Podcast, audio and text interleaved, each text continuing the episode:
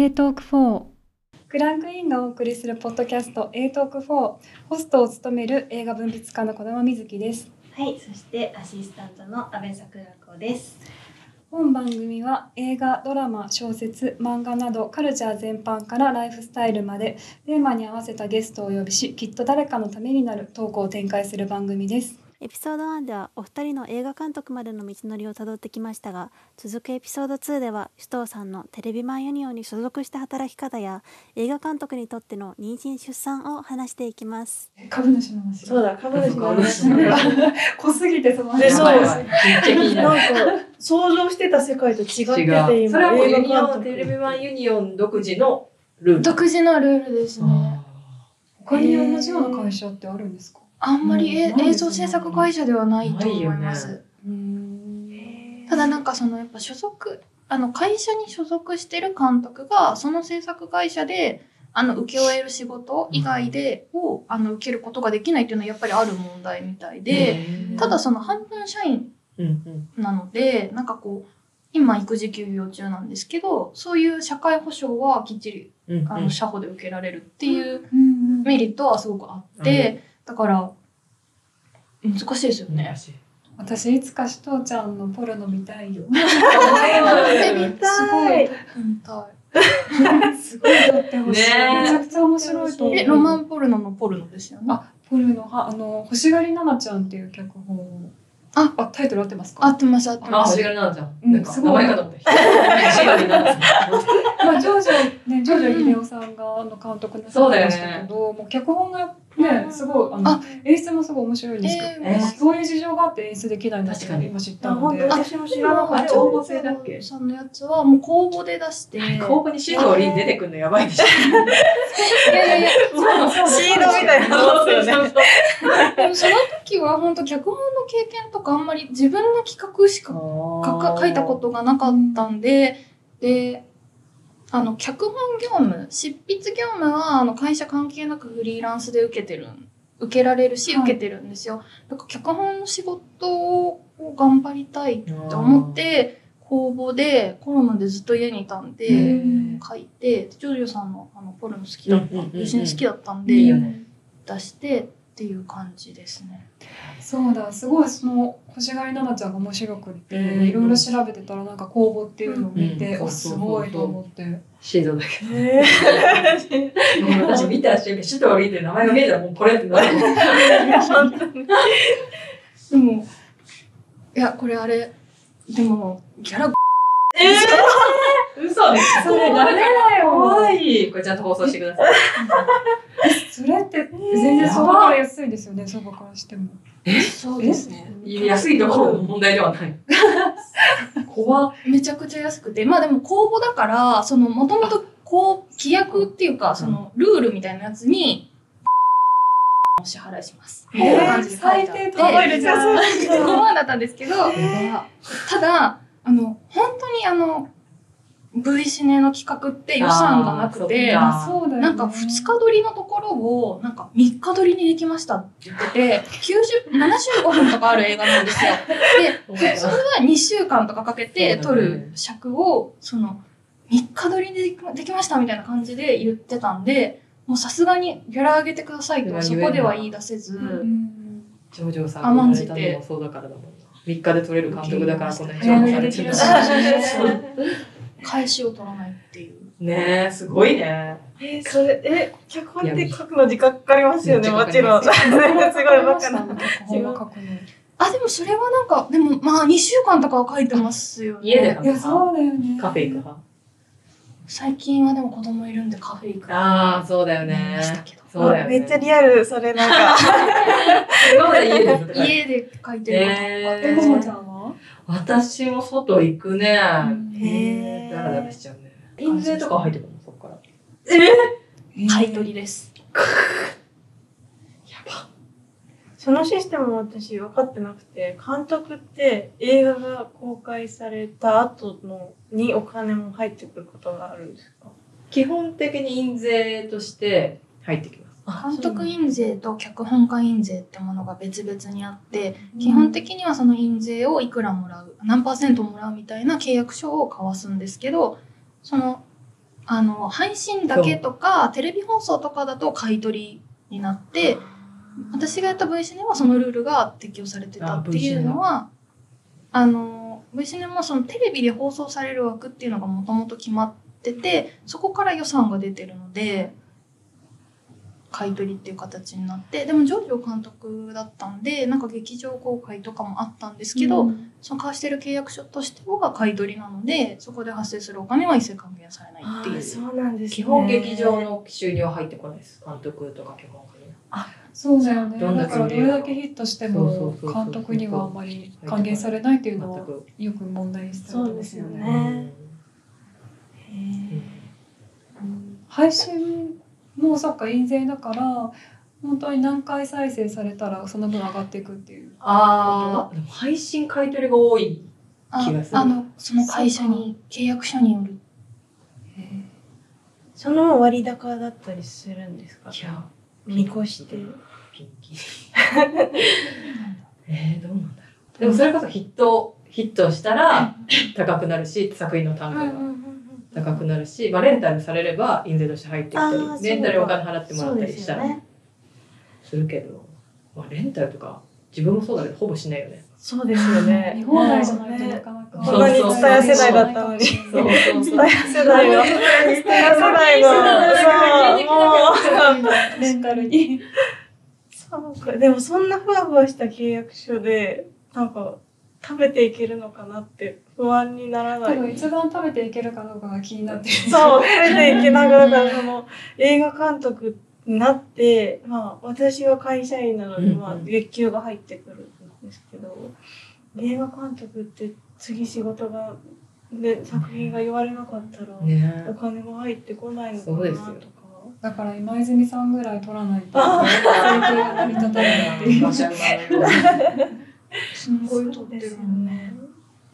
それってでも、女性の場合はそれこそ妊娠したり、そ出産で働けない期間があるわけじゃないですか。ってなるとこの先1年どうやって食べていこうってならんえ、それはもう今まさに私悩んで、あえ今28なんですけど、7月に出産して、会社的には育児休業中なので、その社会保障的な手当は受けてるんですけど、あの、まあ、監督とか脚本家とかってやっぱ水商売なんである程度、こう、次の依頼が来るかどうかとかって、やっぱり難しい、すごく。うん。ずっと来る人もいればい来ない人もいるし、私は、あの、なんて言うんだろうんですかね。でもちょうど、脚本の仕事がいい感じで少しずつ入ってきたなっていうところで、あの、妊娠が分かったんで、それ隠してました。出た。やっぱり出たよ。あの袖明子監督がねよくあの内密出産ね第一子の時にあの仕事が激減しちゃったから見ました。やばいよね。インタビュー隠してたみたいなことをおっしゃっててそんなことある？みたいな。本当に。怖すでもぎやっぱりなんかこう、例えば、もうある程度10年、20年キャリアを積んだ人が離脱するなら戻ってくる席があるけど、なんか、この人に頼ん、なんか、首藤さんに頼んでもいいかもくらいに人が思い始めた時に、例えば妊娠を知ったら、うん。じゃあ、首藤さんともう一人候補いるけど、どっちにするってなった時に、多分、妊娠してない方当然選ぶ。って、やっぱどうしても思っちゃうし、うん。実際そうなんで、え？なんか、それは隠してましたね、妊娠は。なんかやっぱリモートが多かったんで。うん。あー見えない昔そうそう。今まで最高だったよね。そう、でも生まれてからは言ってますけど、でもそれはすごいどうしようって思いましたね。福田監督はどうしたんですか妊娠は。私は29の時出産したんですけど、なんかね、ほんと何も考えず、ただ子供を産んどこうと思って、シングルだし、なんか、両親が近くに住んでるっていうのもあって、両親に頼りまくろうと思って、自分でパラサイトシングルって呼んでんだけど。その前提のもと、なんか、何の理由、なん自信、確約もないんだけど、子供はとにかく、なんか、育ててみたかったから、で、いいタイミングで妊娠できたなと思いながら、妊娠したぐらいのタイミングで、ずっと独身でいるつもりの映画の話が、牛井家族と一緒の谷とプロデューサーから連絡が来て、私妊娠してんねやん、みたいな、最初の電話で。うんうんで、撮影が、その時はまあ6月かなんかって言われてて、まあ、っていうか私言ったのが、せめて産後半年は開けたいと、撮影までに。脚本の打ち合わせとか、まあ、準備は最悪いけると思うけど、撮影はさすがに半年は、ようわからんけど開けた方がいいやろうというので、でも、それもなんか、谷戸くんも私もようわからん中で、よくわかんないけど半年は、みたいな感じで話進んで、で、結局まあいろんなことがあって、産後5ヶ月で現場復帰になっちゃったんだけど、えー。その時にさなんかその先輩の女性監督に相談しようとかなかったの？つながりが本当になくて、そういう縦のつながりがあんまりない全くなくて、今でこそ袖さんとなんかインスタつながったりしてて、は気軽に話せるけど、うん。その時全然なくって、なんか出産してる、育児してる女性の監督が、川瀬直美さんしか出てなくて、自分の中で。遠いですそう。ちょっと距離がそう、あまりにも、なんか、そう、自分の生きてる世界とも遠いし、ねちょっと LINE してる姿想像できないですね。し、多分ロールモデルとはちょっと違うだろうなというふうに思ってたから、えーってなってたけど、なんか、なんかでもそのみんなどうしたらいいかわかんないだろうから、それをちょっと逆手に取ったろうみたいな気持ちはちょっとあった。うんなんかみんなわかんないから、うん。私が言えばいけるのかなみたいな。確かに。とりあえずなんか、まあ出産経験やったり子育てしたことのある人には何人かにはまあ仕事、業界違っても仕事復帰ってどうだみたいな話を聞いたりしたけど、で少なくとも半年は絶対あげた方がいい、後悔するみたいな話を言われて、うん。で、一応言ってみて、で、その間にもコ コロナ禍になって妊娠8ヶ月ぐらいの時までドラマを撮ったんですよね。だから私はメイクするというテレ東のドラマで、それの依頼来た時も結構まあ妊娠不遂してて、うんでもそれは祖父江プロデューサーという方だったんですけど、祖父江さんに言ったら、ちょっと一回社内で検討させてくれと。で妊娠してるから？そう。えーで、まあ、コロナもあったし、うんで、なんか百貨店での撮影があって、結構もう夜中まで、夜中のさ、閉店後の深夜に撮るぞっていうのがもう決まってて、そういうのもいろいろあって、し、前例がないと、とにかく、妊婦が監督をやってたなんて。だ確かに。から一回持ち帰らせてくださいって言われて、テレ東内で話し合って、でも、総武衛さん自体は女性のプロデューサーで、すごくこう、やっぱ女性が妊娠出産で仕事がなくなるとか失われるということがすごく嫌だと思ってると。うんだから私はやってほしいっていうふうに思ってくれてた人だったから、うんあとまあもう一人上の男性のプロデューサーがいけるだろうという判断を下してくれて、でもやっぱ中に反対した人もいたらしくって、まあそれはやっぱその人にはその人の事情があるから反対する理由もすごくわかる。けどまあその二人によっていいですよってなって、ただ代わりにやっぱ福田さんがいつ破水しましたとか、うんまあ普通に体調がとかってなってもいいようにはしときましょうみたいなんで、深夜の何話やったっけな？なんか8話ぐらいの話、30分8話ぐらいの話やのに4人も監督おって、全員女性でした、しかも。そこに山中陽子監督もいて。えー、そうなんそだう。で、やっぱ基本的に私がどうにかなったら、助監督の方も監督として入ることになってて、その方とすぐチェンジできるようにしようみたいな。うんっていう体制にしましょうっていうんで、やってました。でもそれはなんかある意味こうテレビだからできるというか映画業界だとあんまり予算がないからうん。そこまで代打の監督用意してられなかっ、た。代打の監督という感想が映画にあるのかという問題はある。まあ私は別に信頼できる助監督さんなら、私が倒れた時にお願いしますって言いたいけど、うん。なんか映画ってそうじゃない気がうんするから。そうだよねドラマは結構脚本家の名前がね看板として立つけど映画はやっぱり監督いっぱいいるしね。監督の名前だからうんうんうん確か代わりが効かないからより映画では難しいのかもしれないですよね確かにそういう体制を組むとか。に。確かに。でもそう、だから流れが結構ラッキーやったなと思う。うんもう出産後の仕事も決まっている、し妊娠中もなんか仕事ができるぐらい元気な妊婦だったっていうのもあるし依頼も来てたっていうのは今思えばすごいラッキーだったなって思うそれは妊娠何ヶ月目とか？いな何の状妊娠？撮影が？妊娠って何ヶ月？えー、でも半年は経ってたかな撮影の時じゃあ全然お腹。めっちゃお腹大きい。大きいよね。大きい。半年ぐらい経ってたら。お疲れ様です。みたいな。だからもうみんなやっぱ目に見えるとみんかなめっちゃ気遣ってくれる。うん。それはすごい。ちょっと走ろうとしようもんなら「走らない!」ずっと監督はもう座ってるいいからモニター見ながら。で基本演出の指示も助監督の松松崎さんという方がとても信頼できる人で。うん。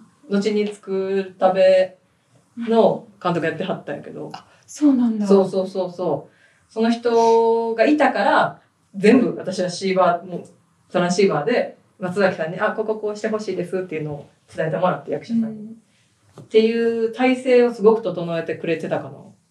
いや、すごい。私、そのことを福田さんが書いたブログを妊娠してすぐ読んで、だから相談できなかった、誰にも相談できなかったって言ってましたけど、私は本当福田さんに相談やっぱしましたね。来。てくれて、うん。あ嬉しい。でもいやむずいと思った。こうそうね。そう、私もでも逆に、まさに出産タイミングぐらいで結構長うん。期の、あの、現場が決まってて、で、さ、もう、生まれる、ちょっと前、1ヶ月ぐらいならさ入れそうってなったけど、でもそれは福田さんの話をいろいろ聞いたりとか、あの、プロデューサーと相談して、私はやめました、それは。うんうんでもそれはなんかやっぱり、まあ本当に妊娠最後の時期だったっていうのもあるし、本当にでもそれは相談して、やっぱなんかあっうんうんたら誰も責任を取れないっ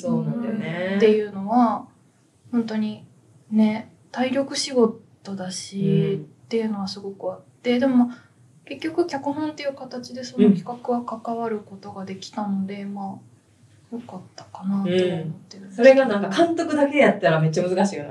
難しい。ちゃ悩むと思う。うん。脚本も入るって相談受けた時聞いてたし、うん。だったら体感今思えば出産直前まで働けたけどうん。それやっぱでも個人差もあるし、うん。たまたまたまたまそうだっただけでやっぱ現場とかいたらもしかしたら破水とかしちゃってたかもしれへんし、そうだね。ね、何がもうね起きるうんか最後の方ってそうわかんな臨いから。月は結構怖かった。うん、うん。臨月はって思うかも思うね。経験してみて自分で。うんでも明確なルールってないんだよね、その映画業界で。その、もう会社員だったら8ヶ月8ヶ月？で、そうそう。であるけど。そそう。だよね。なんか何ヶ月目とかで結構決められてるからうん。そこら辺が曖昧っていうことだもんね。曖昧曖昧。でもさなんか今考えたらうーんつわり正直初期が一番しんどいというか、うん。妊娠中って。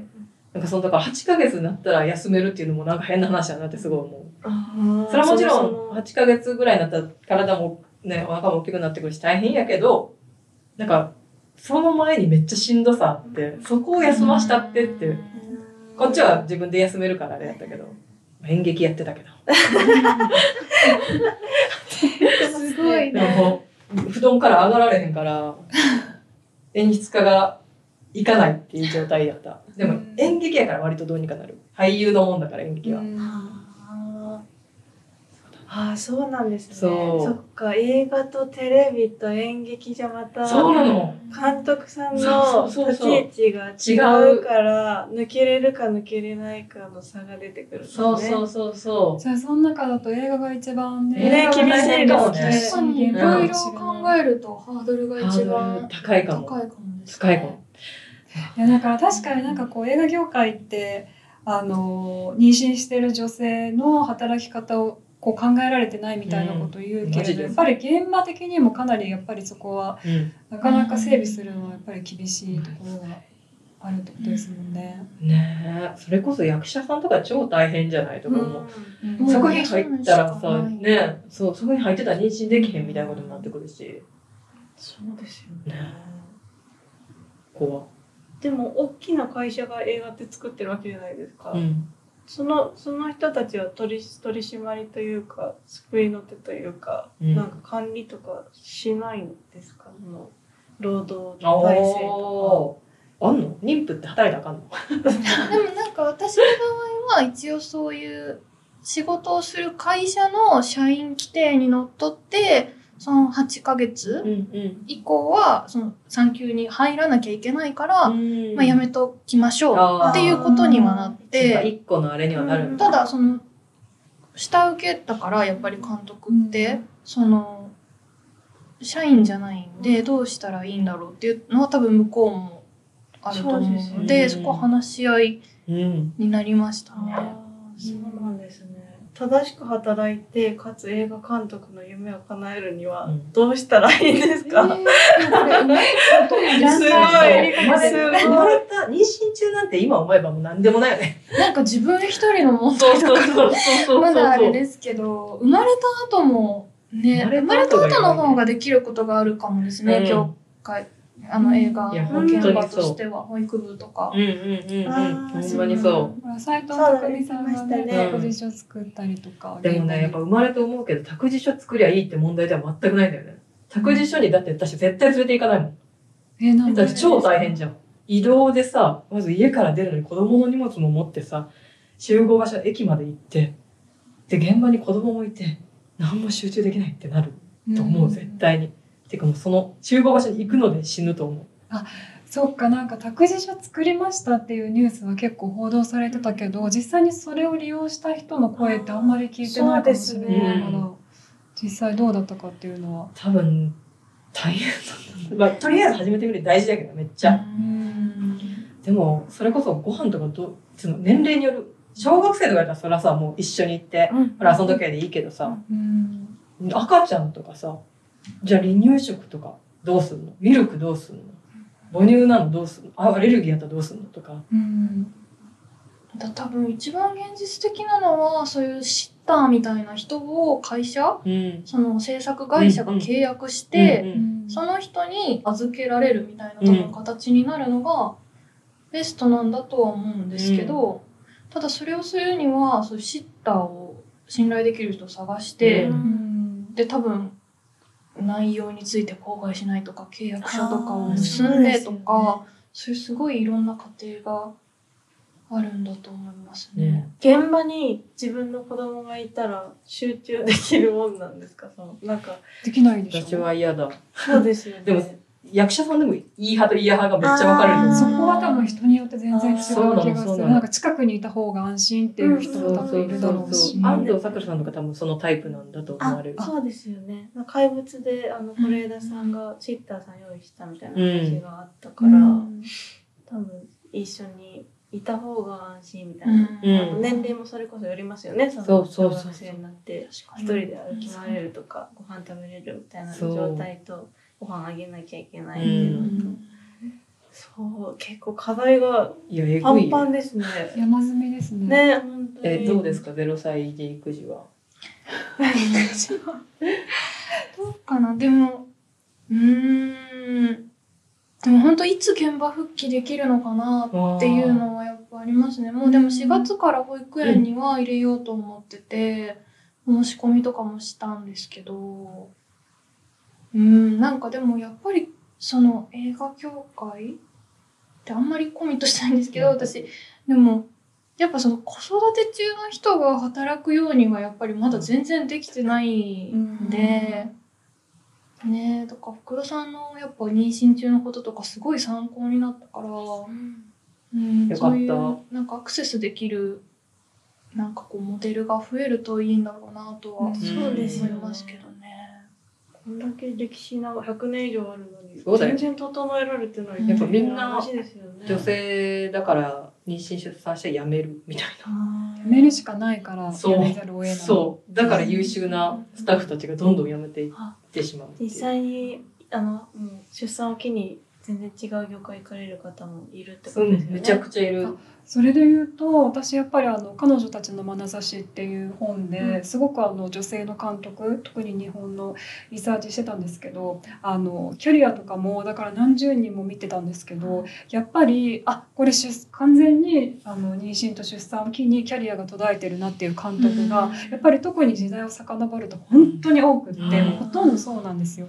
なんかだからやっぱりね本当に今の時代を生きてる、ね、あの映画監督たちは同じようなキャリアを歩んでほしくないというか、うんちゃんとやっぱり持続的なキャリアを持てるようにしないと本当に日本映画史がもうなんかそういう感じになっちゃうので、これはまずいなと思いながらなんか書いてました。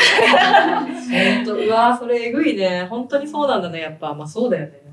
だって袖監督ってちょっと上の世代そうだだけどやっね。ぱり仕事途切れたっていうのだってグッドストライプスめっちゃ良かったのに、なんかなんで撮ってないんだろうみたいな時期あったじゃん岨手さん。まさにそうだったんだよ。ああそうだったんです。だから岨手さんとかも本当になんかあの別パターンのロールモデルというか、うんまあ、子育てして、うんかつ地方在住で、なんかこうリモートとかうまく駆使しながらやられてるので、なんかそういう東京に住んでるだけじゃない、うん地方に住んでる、うんでかつ子育てしてる女性の監督っていうやっぱりロールモデルも、まあ、新しく今出てきてるから、うん。なんかいろんな人がねこれから出てきて、うん。かつ発信してもらえれば、うん。本当に皇族の猫たちがそれを参考にできるから、うんなんか言葉にして言ってもらえたえら、マジ袖さんを呼んでほしい。今 それ最大なって思ってね本当ですねあれそれ最大なみたいななんか袖さんの話はなんか単品で聞きたい。ありがたく継そうそう承したい。そうそうそうそう。やっぱ一今一番の私の中でのロールモデルは袖さんではあるから。そうだね。気になる。ね、そう思うと働き方もまあ監督のなり方も多種多様ですし、うん多分お二人以外の女性の監督も呼んでこう照らし合わせながら、ねこの未来の映画監督になろうとしてる女性の方にどの道を言ったら自分が幸せで作品作れるかみたいなうん。選択肢にはなりそうですよね。さてお時間の関係でエピソード2はここまでとなってしまうのですが続くエピソード3では女性監督ならではの繊細な表現といった女性の監督に向けられる批評の問題などについて話していきます。次回もぜひご期待ください。